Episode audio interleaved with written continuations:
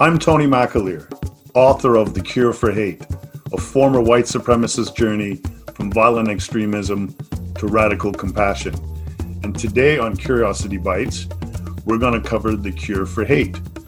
Uh, we're going to talk about hate and what it is. We're going to talk about compassion and the three components that make up radical compassion. And we're also going to talk about the things that you can do in order to change the world by inspiring others to a place of love and compassion. Welcome back. I'm here with my guest on this episode, Tony McAleer. He is the author of The Cure for Hate.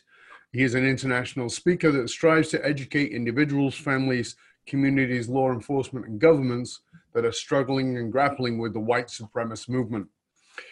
If you would like to join in the conversation, you can come on over to our Facebook group and just have a uh, join in there. We're chatting about these these amazing guests in Curiosity Bites. That's our group inside of Facebook, and we really want to hear from you. Want to know what it, what you're thinking about this conversation. Maybe you have somebody you know who's in the movement, or maybe you know somebody who's been in the movement. Uh, maybe you're looking to get some insights around this and uh, please come on in. Uh, let's let's have a chat about this and and be curious about it. All right, we're as I said, we're back here with Tony McAleer. We've been talking about um, about the movement, about getting in the movement, and and even cat, what catalyzed Tony out of the movement. And um, what we really need is uh, a lot more, a lot more curiosity. But there's more to it than that. So I'm going to go right to the title of your book, Tony, the cure for hate. What is the cure for hate?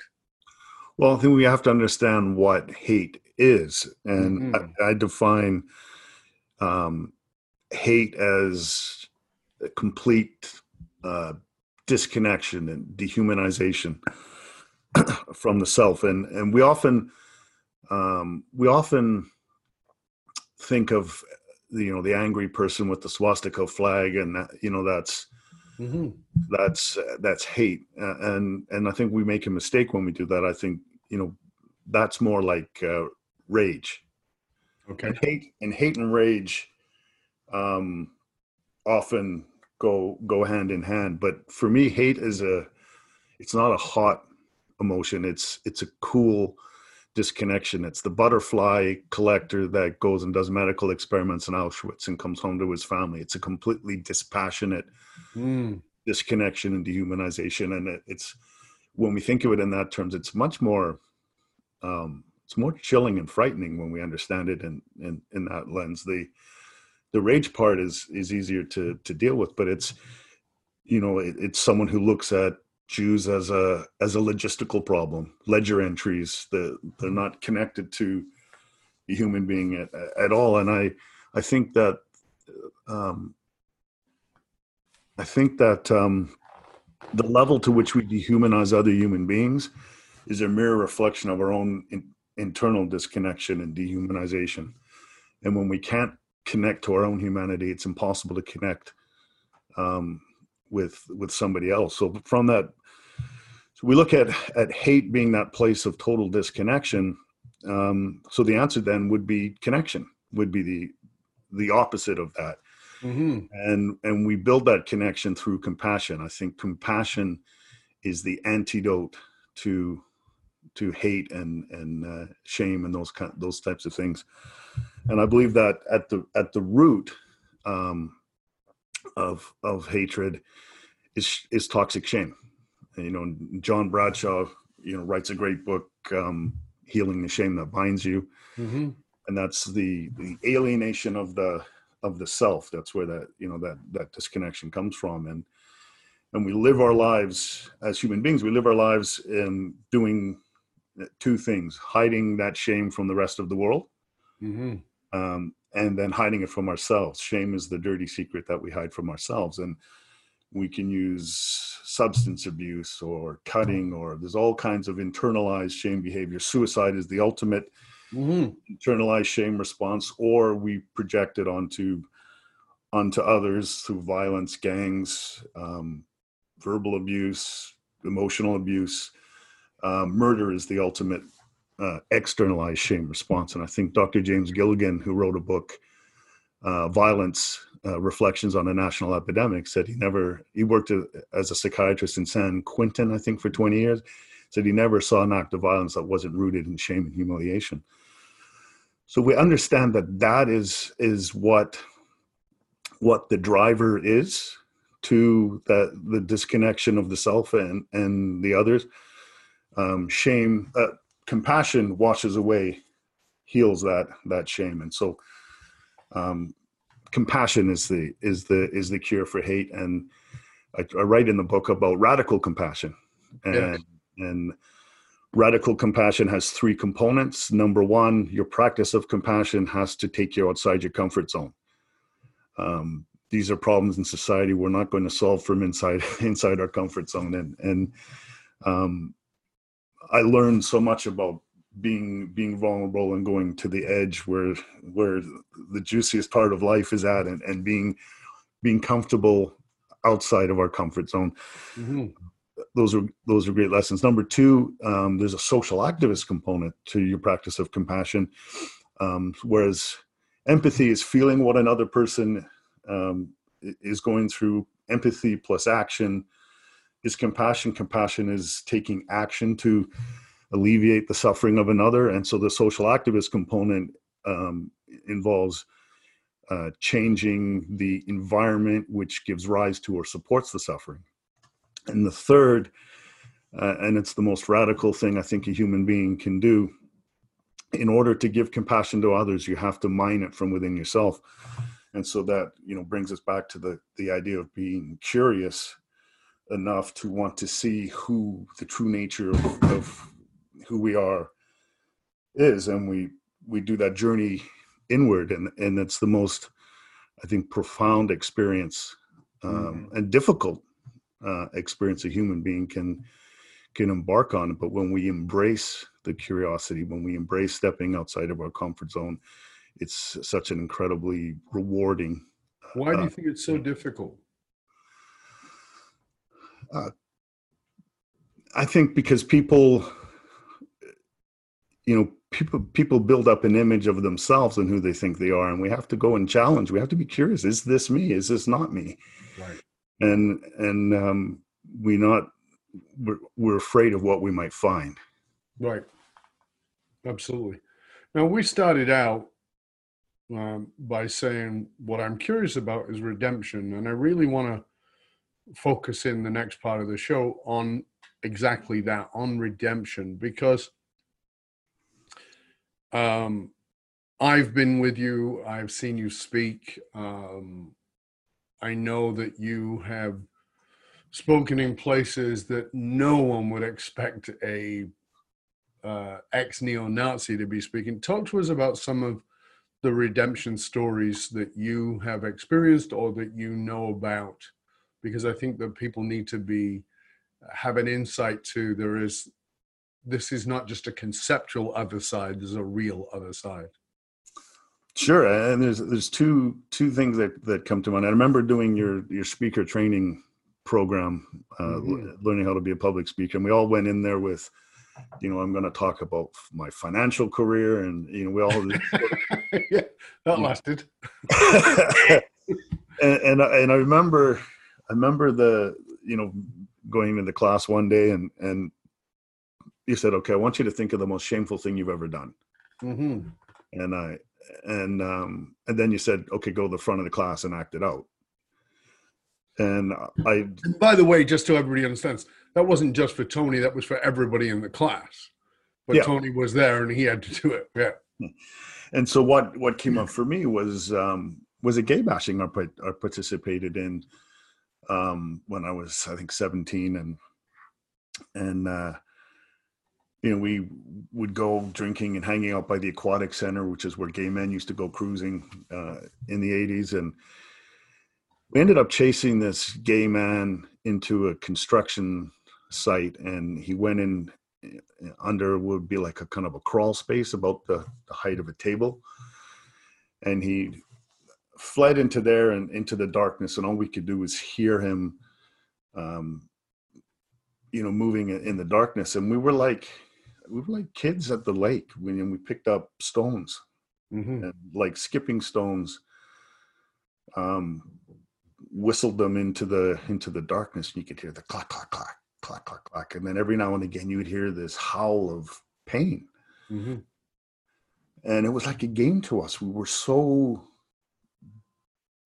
disconnected, and and you know, being in a place where I knew, you know, and, and from being in that remembering the times that I was in the office, knowing that you know there's something really bad about to happen. There's nothing I could do about it. Wanting to be anywhere else but in that in that place, um, and this sort of dark part of human nature that we want to take our stuff and put it onto another someone else, and, and you know it, it you know that having experienced that that i could go and do that to another person is really um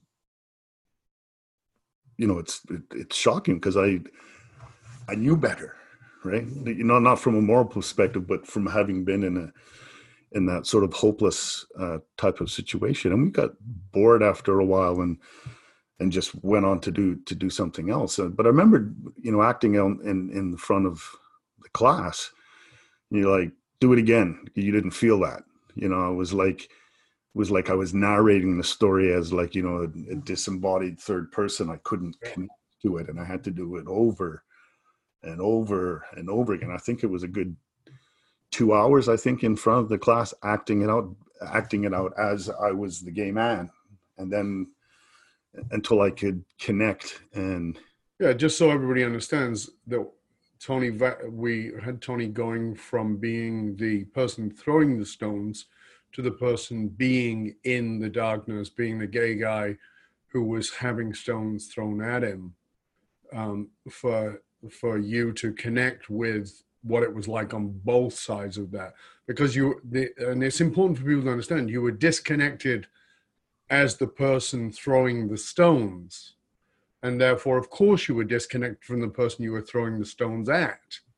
And so when when we went back through that understanding of that and you were able to move into the other side, which is what was it like to be so powerless, stuck in a hole while somebody's throwing rocks at you? Suddenly you flipped on the other side to realize what you were actually doing. And that's, I think, is a very important thing, is because, as you said, so much of our quote hateful behavior is actually based in being emotionally disconnected. So, continue on with what that experience was like for you. And I remember, you know, you asked me what what do you see in the in the audience, uh, mm-hmm. the the other students, and and I, I saw judgment, mm-hmm. and and and you, you know you were taken aback by that because you didn't see judgment, you saw compassion and people mm-hmm. who were caring as a as I struggled through the exercise. Mm-hmm. Um, but but I just saw judgment and mm-hmm. and uh, you know, and, and a couple weeks after that that event, I was at a party and there was four older gay guys there, and, and I remember uh, I don't know what made me decide to do it, but I, I asked them if I could speak to them and walked went into a room and uh, and I told them what I had what I had done. Mm-hmm. And I said, you know, I know I didn't do it to you, but somebody else did. You know, and I, I know I didn't do it to you, but I did it to your community. Um, and three of them um, were broke down crying. They're crying. I'm crying. It was this really emotional event. The fourth person wasn't ready to to go there, and that's that's his his journey. It wasn't really about me, but what I what I learned in that in that session, and and some of them are still friends to this day, you know. Yeah. Um, and what I learned in that was how powerful a healing experience was um, for them.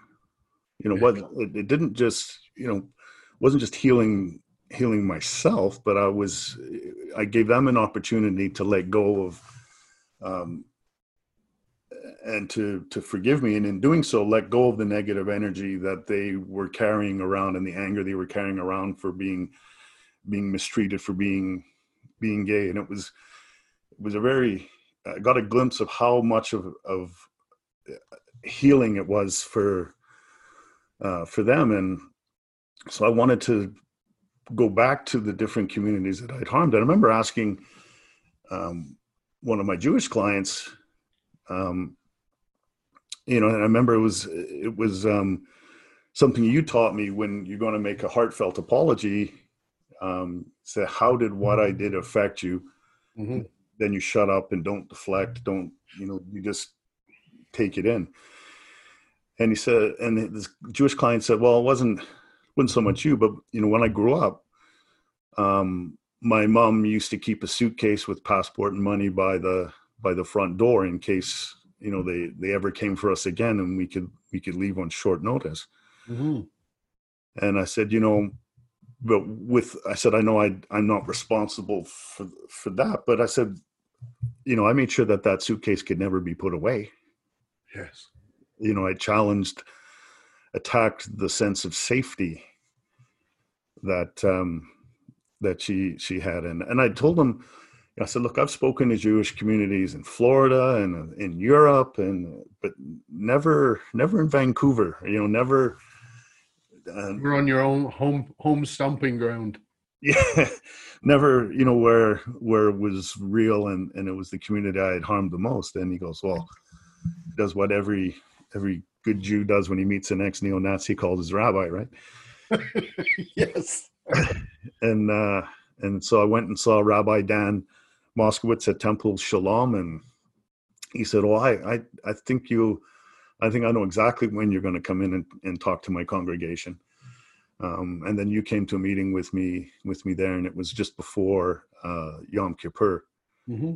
uh, the Day of Atonement of all of all things, mm-hmm. and we did. Uh, you know, we had that uh, called the tshuva of a white supremacist.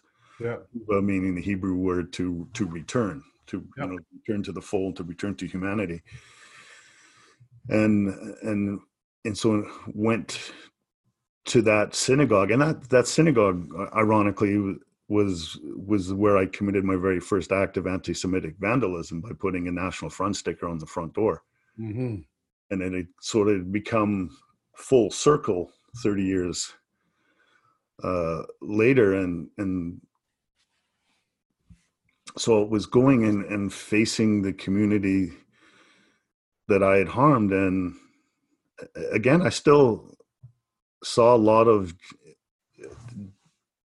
judgment, like in that classroom. I still, mm-hmm. you know, that's part of, um, you know, part of my own bullshit. But um, it was, it was incredibly powerful. And afterwards, they they came up to me and embraced me and shook my hand and and I was overwhelmed by the the sense of openness um, and and forgiveness, you know, from this community who who I had harmed the harmed the most. And see, I clearly remember before we went in uh, and having our conversations, you and I, before.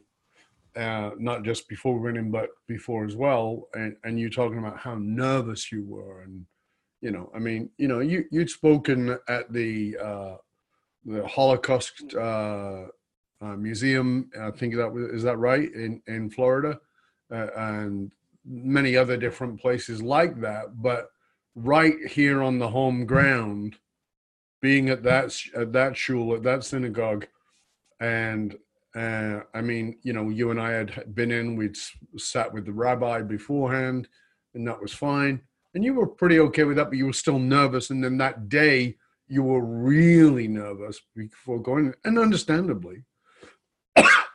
and I was, you know, it was.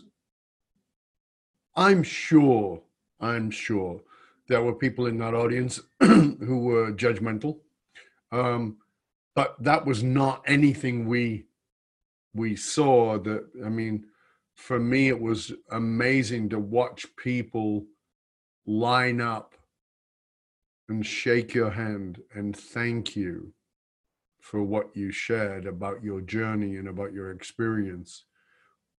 To walk us through a little bit more of that, of being nervous, feeling the anxiety, expecting full blown judgment, and then being graced with genuine, not only forgiveness, because I think that can be somewhat empty, but um, right compassion. I mean, exactly what you talked about. Talk to us a little bit about about that.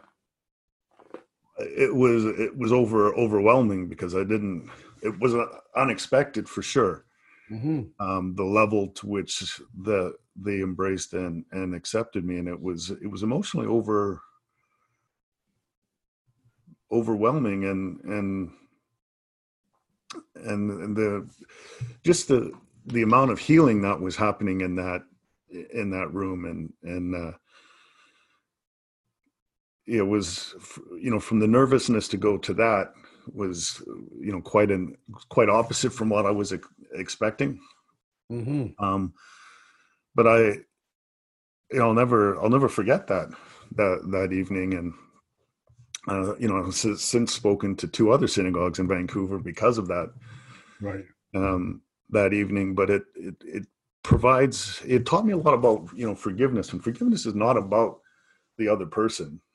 Uh, it's about letting go of that anger and neg- negativity from your from yourself, and you can uh, forgive a person in person. You don't even have to talk to a person to be able to release, no. you know, release that um, that anger. And so I gave, I looked at what I was doing as giving them an opportunity to be able to release that stuff from within themselves. And it wasn't really about uh, about me, but it was about them being able to move past what they were holding on to because of, uh, you know, like the gay guys. I'm, I'm, I'm, sure that there's there's not a Jew alive that hasn't faced anti-Semitism at some point. Of course. Um, and and to have to acknowledge you know to see the the the look in people when when i acknowledge the harm i had done when i acknowledge their pain. And and uh you know i don't think uh you know like like with the gay guys i don't think that they their tormentors um will ever acknowledge the pain that they that they put them through. And and often people in marginalized communities um suffer in silence, so to speak, but to be able to acknowledge the harm and acknowledge the the pain and gave them an opportunity to release the anger that they were having around that. And and it was incredibly incredibly powerful. And and you know then I, I looked in my own life you know like you know back to my dad how can i I could forgive him because I understand how he got there through his own childhood, and and how could I be angry at someone for not giving me something they didn't know how to give me? Right. That, that I just torment myself if I if I'm going to hold on to that anger. Um, and, and, with that, I was able to let a whole. It taught me enough about forgiveness that when I, I looked at it in terms of my own process later on, was able to get to letting go of of stuff that I've been holding on to for for most of my adult life. Yeah. One of the central pieces of the ideology of neo Nazis is Holocaust denial.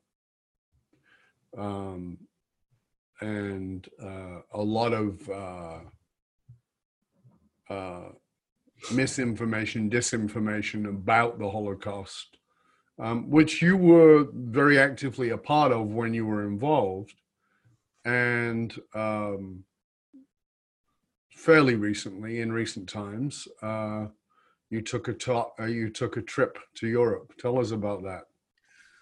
Um, yeah, I was going to a wedding in Budapest, and I figured since I was going to be there, um, I have to go, I have to go to Auschwitz. And but I remember it, at, at Budapest at this wedding, we rented an Airbnb I remember walking around the neighborhood and, and seeing a memorial to the Budapest Jewish ghetto that I think had over 400,000 people in it. And, and I realized, you know, you look through these little peepholes in the, in the wall and you would see a picture of what was, vi- you know, very vibrant Jewish life in a very vibrant Jewish community. Um, but, you know, you, you look around today and there's, there's no Jewish life there, you know, and the synagogue is only really just, getting getting up and running again. But I realized that the Airbnb we were staying at was actually part of the the Budapest Jewish ghetto uh, during the war, and that Oh.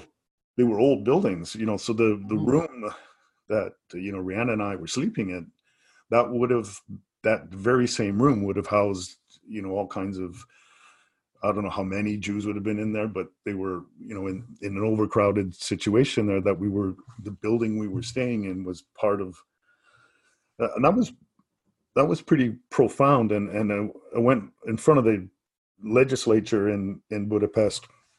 There's a memorial, and it's like 50 pairs of shoes Mhm. uh, women's shoes, men's shoes. They're they're all sort of cast iron. Yeah. Uh, children's shoes, and it's where the um, Arrow Cross militia machine gunned Jews into the Danube, and they left. They told them to step out of your shoes, and then Yeah. um, and then murdered them.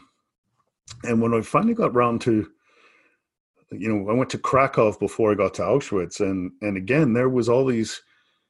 Um, at the Krakow ghetto, there was all these signs and and remnants of of Jewish life. It was almost like weird ar- archaeology thing where you could see, you know, this is where this community used to used to live, and and Mhm. but it, but but it's it's gone, and you know the community police station has has a like the indentation where the mezuzah scroll for someone's house used to used to be. Mhm. and they have seven synagogues and and in the winter. They sometimes don't even have enough to form a minyan uh, which is 10 men to start to start a service.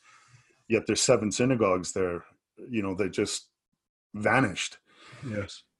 and going to auschwitz after that really gave me the sense of of perspective that I don't think I, I would have got the same way had I just visited Auschwitz because it not only was Auschwitz the final destination for for so many people, but I could see com, you know communities that had been emptied out Yes. before I got there, and, and I got just the sheer scale of the operation and, and knowing that you know sure i was at krakow and, and sure i was at budapest but there was cities throughout europe that were emptied out of uh, out of jews and it gave me a sense of um, perspective and i wanted to go to auschwitz um, because i wanted to feel auschwitz. Whenever i'd thought about the holocaust before it was from a place of complete disconnection. And you know people say well how can you how can you deny the holocaust? And it's it's not as simple as saying it never happened. It's it was typhus it was starvation it was you know there was there was all these semi bad things that happened you know but there was no homicidal gas chambers you know and it's they get into um you know the the fact that it's one one person died that way Yeah. um but we it, it becomes this intellectual gymnastic you know rationalization um that that you can only get to from a place of complete disconnection so i wanted to go there now that i'd and, you know thank you for teaching me how to feel um i wanted to go there because energy doesn't lie Mhm. and um you know and i remember going through some of the rooms with artifacts you know I want to go to. I want to go to. I want to go to Auschwitz in a minute. uh, we're going to take a break, but before we do, you know, I just I, I want to sort of put a pause on it here because I think that what you did there was so important that it's one thing to to to jump off a plane and go into Auschwitz from your life to Auschwitz, and it's like, okay, you know, there's still a disconnect from context. And I think it's so interesting that you chose to uh, to go to these places, to go to these cities, to go to to be in these environments that could give you a context, a shadow, uh, uh, a ripple halo effect of being in a community that was once a thriving Jewish community that was now, you know, I mean, the war is a long time ago, right? People don't realize it's actually a long time ago you know, there's very few people left in, in the world who are actually in those camps. And so to to go and to see that all those years later, these communities are still devastated, really gives that. I, you know, I think it's so powerful that you got to experience that before stepping into Auschwitz. Because I know I was planning on going with you and that didn't work out, but um, I know that you went in and it became part of a filming and, and there was uh, questions and such. And I want to come to that after the break.